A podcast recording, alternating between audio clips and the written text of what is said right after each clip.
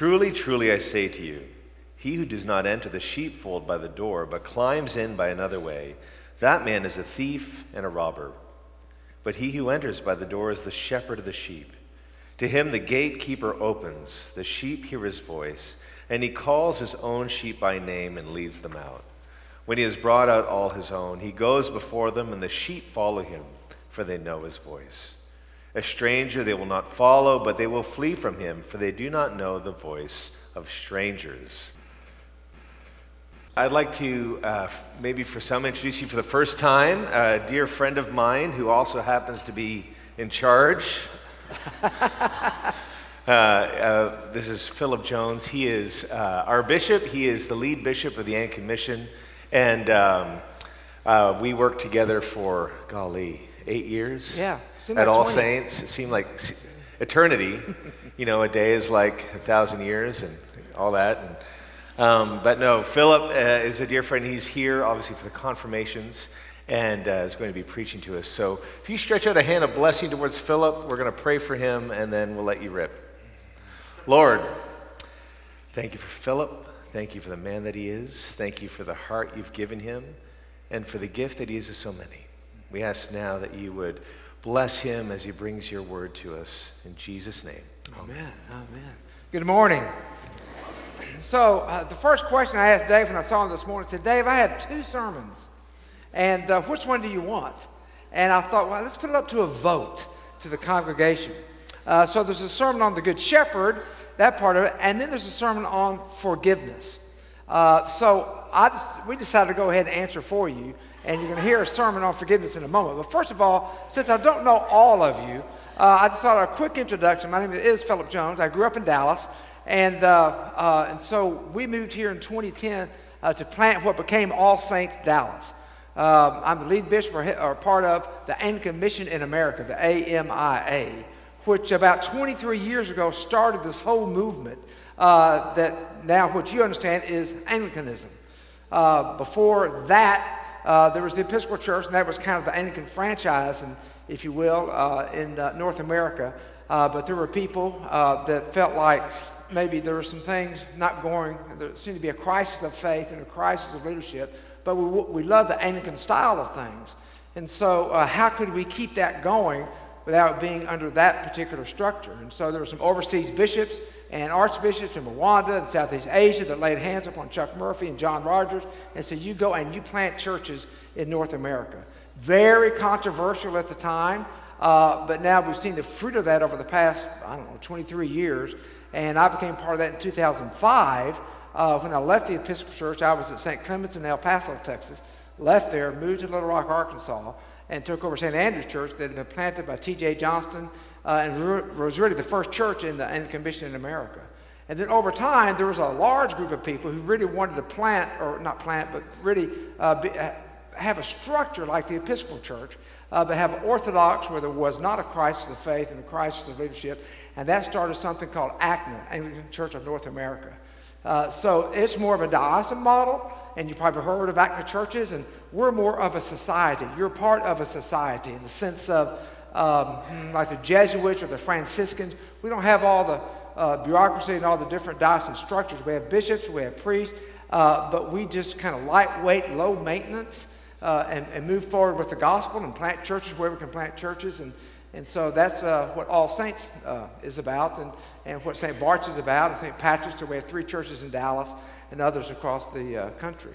Uh, but it's exciting to be here and to, and to know uh, your story, which I know because of Dave and Rachel when they moved here, and Chris Myers and Jay Wright, who uh, planted this church back in 2015, came out of Saint of All Saints and did all that. So it's just been great to see how this has grown and how you've grown and, and kind of what's happening in East Dallas. So my wife and I, we moved here in 2010. We have seven kids and now 16 grandkids, and uh, so it's just a lot of people. And uh, uh, So, you know, when I hear something about the Good Shepherd, I'm thinking of, well, that, that's an image that kids really are drawn to. I'm not going to preach on it, but that, that's an image uh, that, that kids can be brought, uh, drawn to, to be sheep and lambs and the Good Shepherd and all that kind of thing. And, and we always see the picture of Jesus, the Good Shepherd. He's kind of, you know, Aryan and white and, you know, European. But nevertheless, uh, you get the kind of idea about it. And, and, so that's what this is always called Good Shepherd Sunday uh, for that reason. And, uh, but what I really want to talk about this morning is something that really goes to the very heart, and the Good Shepherd is part of this, of course. But in the reading from 1 Peter a moment ago that you heard, uh, it says that by his wounds you have been healed. So this morning I'm going to talk about healing. Now, Dave and I, when Dave came to, to Dallas and, and uh, moved, and Rachel with his kids and all that, uh, then that was a big part of the ministry at All Saints Dallas. It still is. I know he's brought a lot of that ministry here as well. And so when we think about healing, uh, there's all kinds of ways that we think about that the healing of physical healing, uh, emotional healing, inner healing, spiritual healing, all that kind of thing. Uh, but I'm going to talk about relational healing this morning, especially around the area of forgiveness. Forgiveness. Not so much reconciliation, but forgiveness. Because forgiveness is something every one of us can do this morning. And you'll be given this opportunity to choose to forgive. I'm going to talk about what it is and what it's not and what it does. And we're going to have a perfect sermon in 17 minutes. Get ready. Forgiveness. Forgiveness. So now come, Holy Spirit, and make this real to us. Back in January of this year, we had a, um, a healing conference put on by Christian Healing Institute. Some of you may have been there. Uh, and it was a weekend uh, away and had about 100 people show up and uh, just talk about different areas of healing. And one of the talks, and I'm taking this you know, from one of the talks that I heard, was on forgiveness and relational healing. So as soon as I say the word forgiveness, you may be thinking yourself, uh, there's some people I don't want to forgive. Or there's some people I can't forgive. Or there's some people uh, that I need forgiveness from. Where do I go? How do I start? As followers of Christ, people like you, filled with the Holy Spirit, you have the authority in your heart and in your life not to be dominated by what dominates the world. You have the authority by the Holy Spirit in your life not to fear what the world fears. Oftentimes in premarital counseling, I'll talk about authority here for a second, we're going to get into forgiveness. Oftentimes in premarital counseling, I find out that the couple's living together, being sexually active together. And I will tell them these words You have the authority, if you're followers of Christ, not to do that. That's how much authority and power you have in you. You don't have to do that.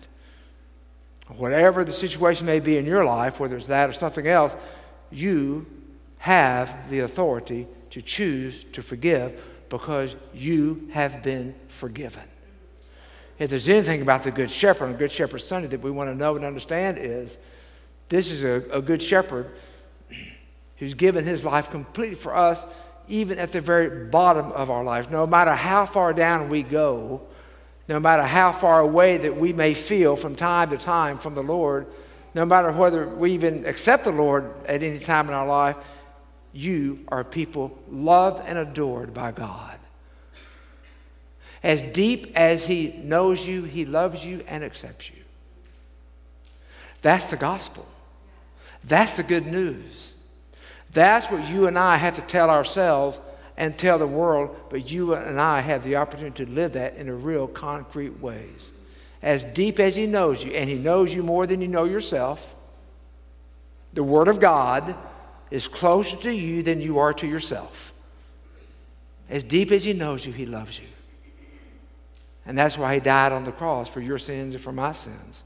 So that you and I could be people through whom forgiveness would be given to the world because we know that we've been forgiven. Now, I haven't said anything so far that you would probably disagree with or that you probably didn't know. But from time to time, we have to be reminded of these things because it's yours and I's opportunity to show and tell the world you are loved and adored. There's so much joy that God wants you to have. even at your very lowest moment, even at your very lowest part of your life, as far down as you may go, He raises you up because it's all grace. G R A C E, God's riches at Christ's expense. No one else can give it to you, no one else can take it away from you. The government can do whatever they want, other people can do whatever they want, but you and I live under that grace. And a big part of that grace is forgiveness. So let's begin here. Just talk a little bit about forgiveness uh, in terms of kind of what healing is about, relational healing. Forgiveness is a choice, it is not a feeling. At the end of this talk, you'll be given a chance to say to yourself quietly, I choose to forgive, and you're going to fill in the blank. But understand it's not a feeling. You're not going to feel like it most of the time. It's a choice, it's an act of the will to let go of a debt that can never be repaid. Forgiveness is also a journey into freedom. When you withhold forgiveness from someone else, you are poisoning yourself. You, when you want to kind of hold this over someone else, you're doing it at the expense of your own health, your emotional health, your spiritual health, and oftentimes your physical health.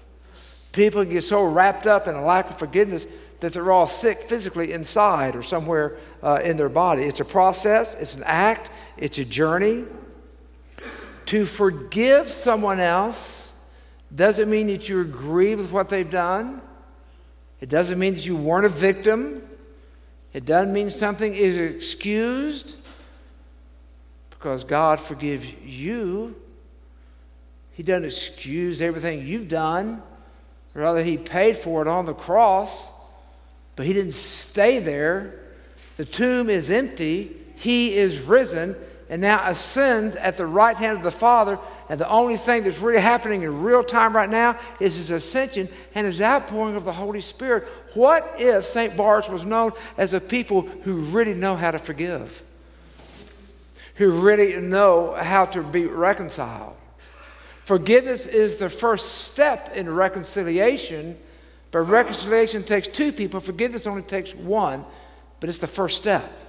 And that's something you and I have the opportunity to do this morning at, at any time. For you get to forgive someone means you leave the responsibilities up to God to work in that person.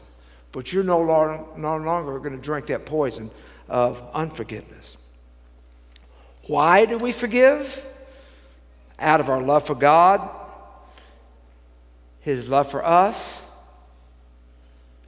and His deep forgiveness of every piece of grumpiness, of every piece of immoral behavior, of every piece of self gratification, of every piece of self centeredness that you and I imbibe in on a daily basis, and the culture feeds it, He's forgiven it. There's nothing else for God to do. We are reminded of that forgiveness that in our services we have a confession of sin. On a daily basis, we say the Lord's Prayer.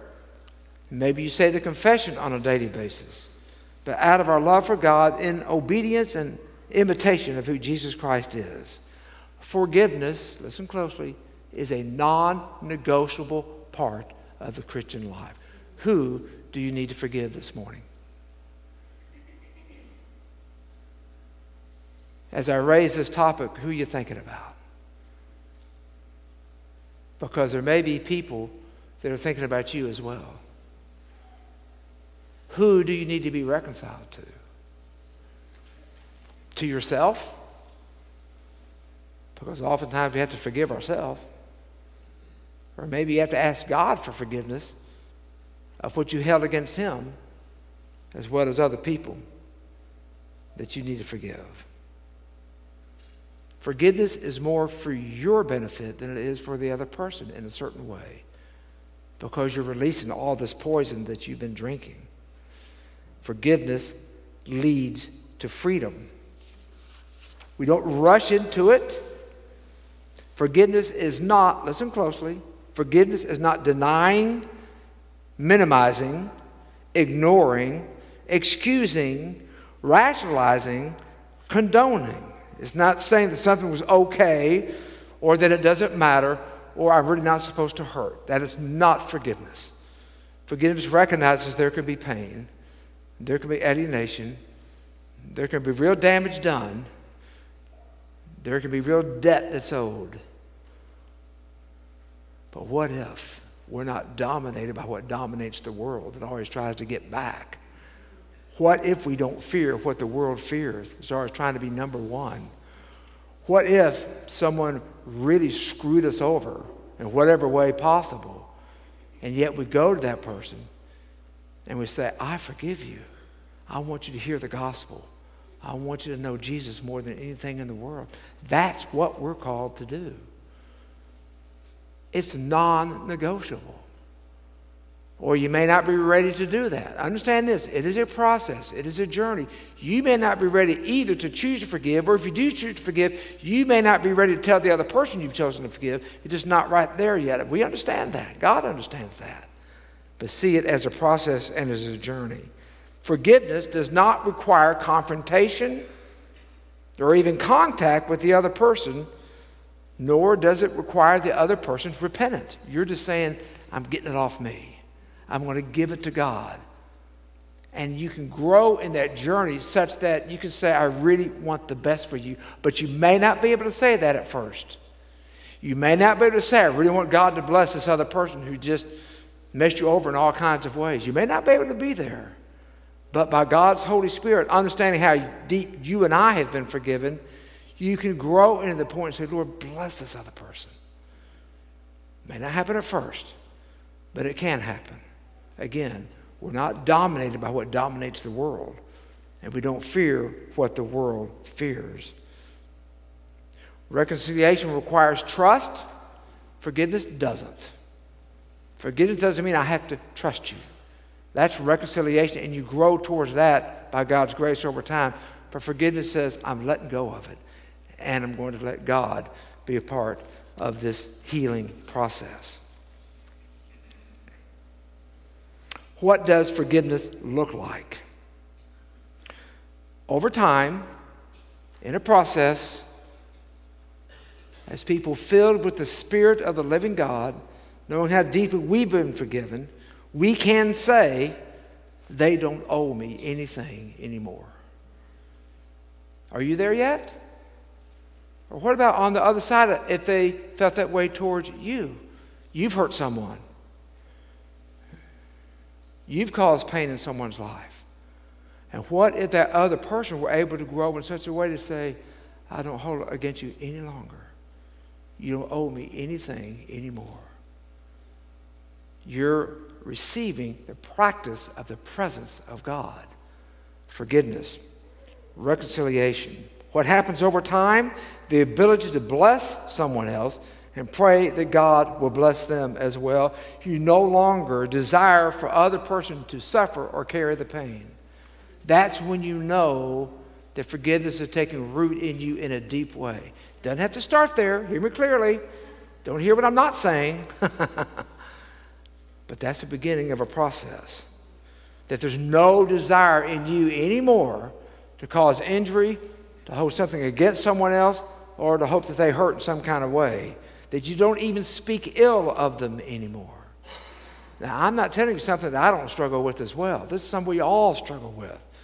But as your bishop, or more important, as your friend, and as someone who walks beside you and has since 2015, since this church was planted, this is something then that you and I are called to be here in East Dallas.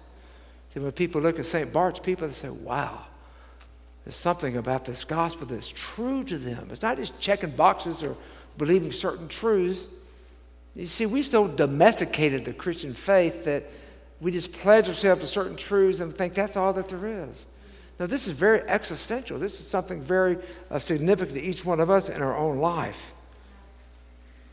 As we grow in that journey of forgiveness, there actually can be that forgetting as far as the east is from the west. As I said a moment ago, persistent unforgiveness in our experiences brings about physical effects, increased illness and health issues, documented by high blood pressure, heart attacks, strokes, etc. obstacles to receiving God's blessings and God's forgiveness, emotional, psychological, spiritual self harm, you may need help to grant this forgiveness to someone else. It may be something hard for you to do. I want to encourage you talk to Dave, talk to Chris, talk to your small group leader, your pastor leader, whoever it may be, but get the help. I need help. I talk to people. I say, help me with this particular situation. I'm having a hard time understanding. I'm struggling. And by helping, that's the body of Christ coming together around each other. The need to extend forgiveness is something to God, to other people, and finally to ourselves. How often do you go back to some point in your life, some journey in your life, where you still say, I can't believe I did those things? I can't believe I said those things. I still feel shame about that. You ever go there in your own mind, your own heart, your own spirit? It's a terrible place to be. I've been there. But Jesus Christ did not die on the cross and rise from the dead and ascend into heaven so that we could feel shame the rest of our life. Christianity is not a shame based faith or religion, it's a grace based faith, or religion. You and I should not feel shame because that goes to our identity. And our identity through the grace of Jesus Christ on the cross is as a son of God, as a daughter of God, as a son of the king, as a daughter of the king. Well, as I wrap up this now, what I would like to do for us to take just a moment in the silence of your heart for you to say, I choose to forgive, and you fill in the blank, but not out loud. okay? You okay with that? All right, if you will, bow your head, close your eyes, and don't peek. And just in the silence of your heart, say, I choose to forgive, and you fill in the blank.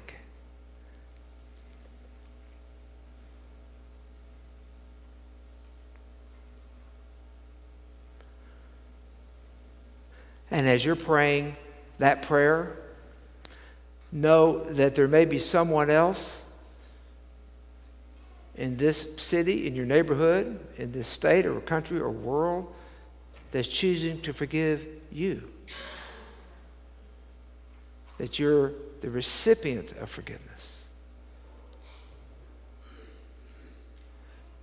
And now come, Holy Spirit. Seal upon our hearts the truth of relational healing, the truth of forgiveness, the truth of being forgiven by you and by others, whereby we can live in freedom and trust and peace. This is what the world needs more than anything. In the name of the Father, of the Son, and of the Holy Spirit, amen.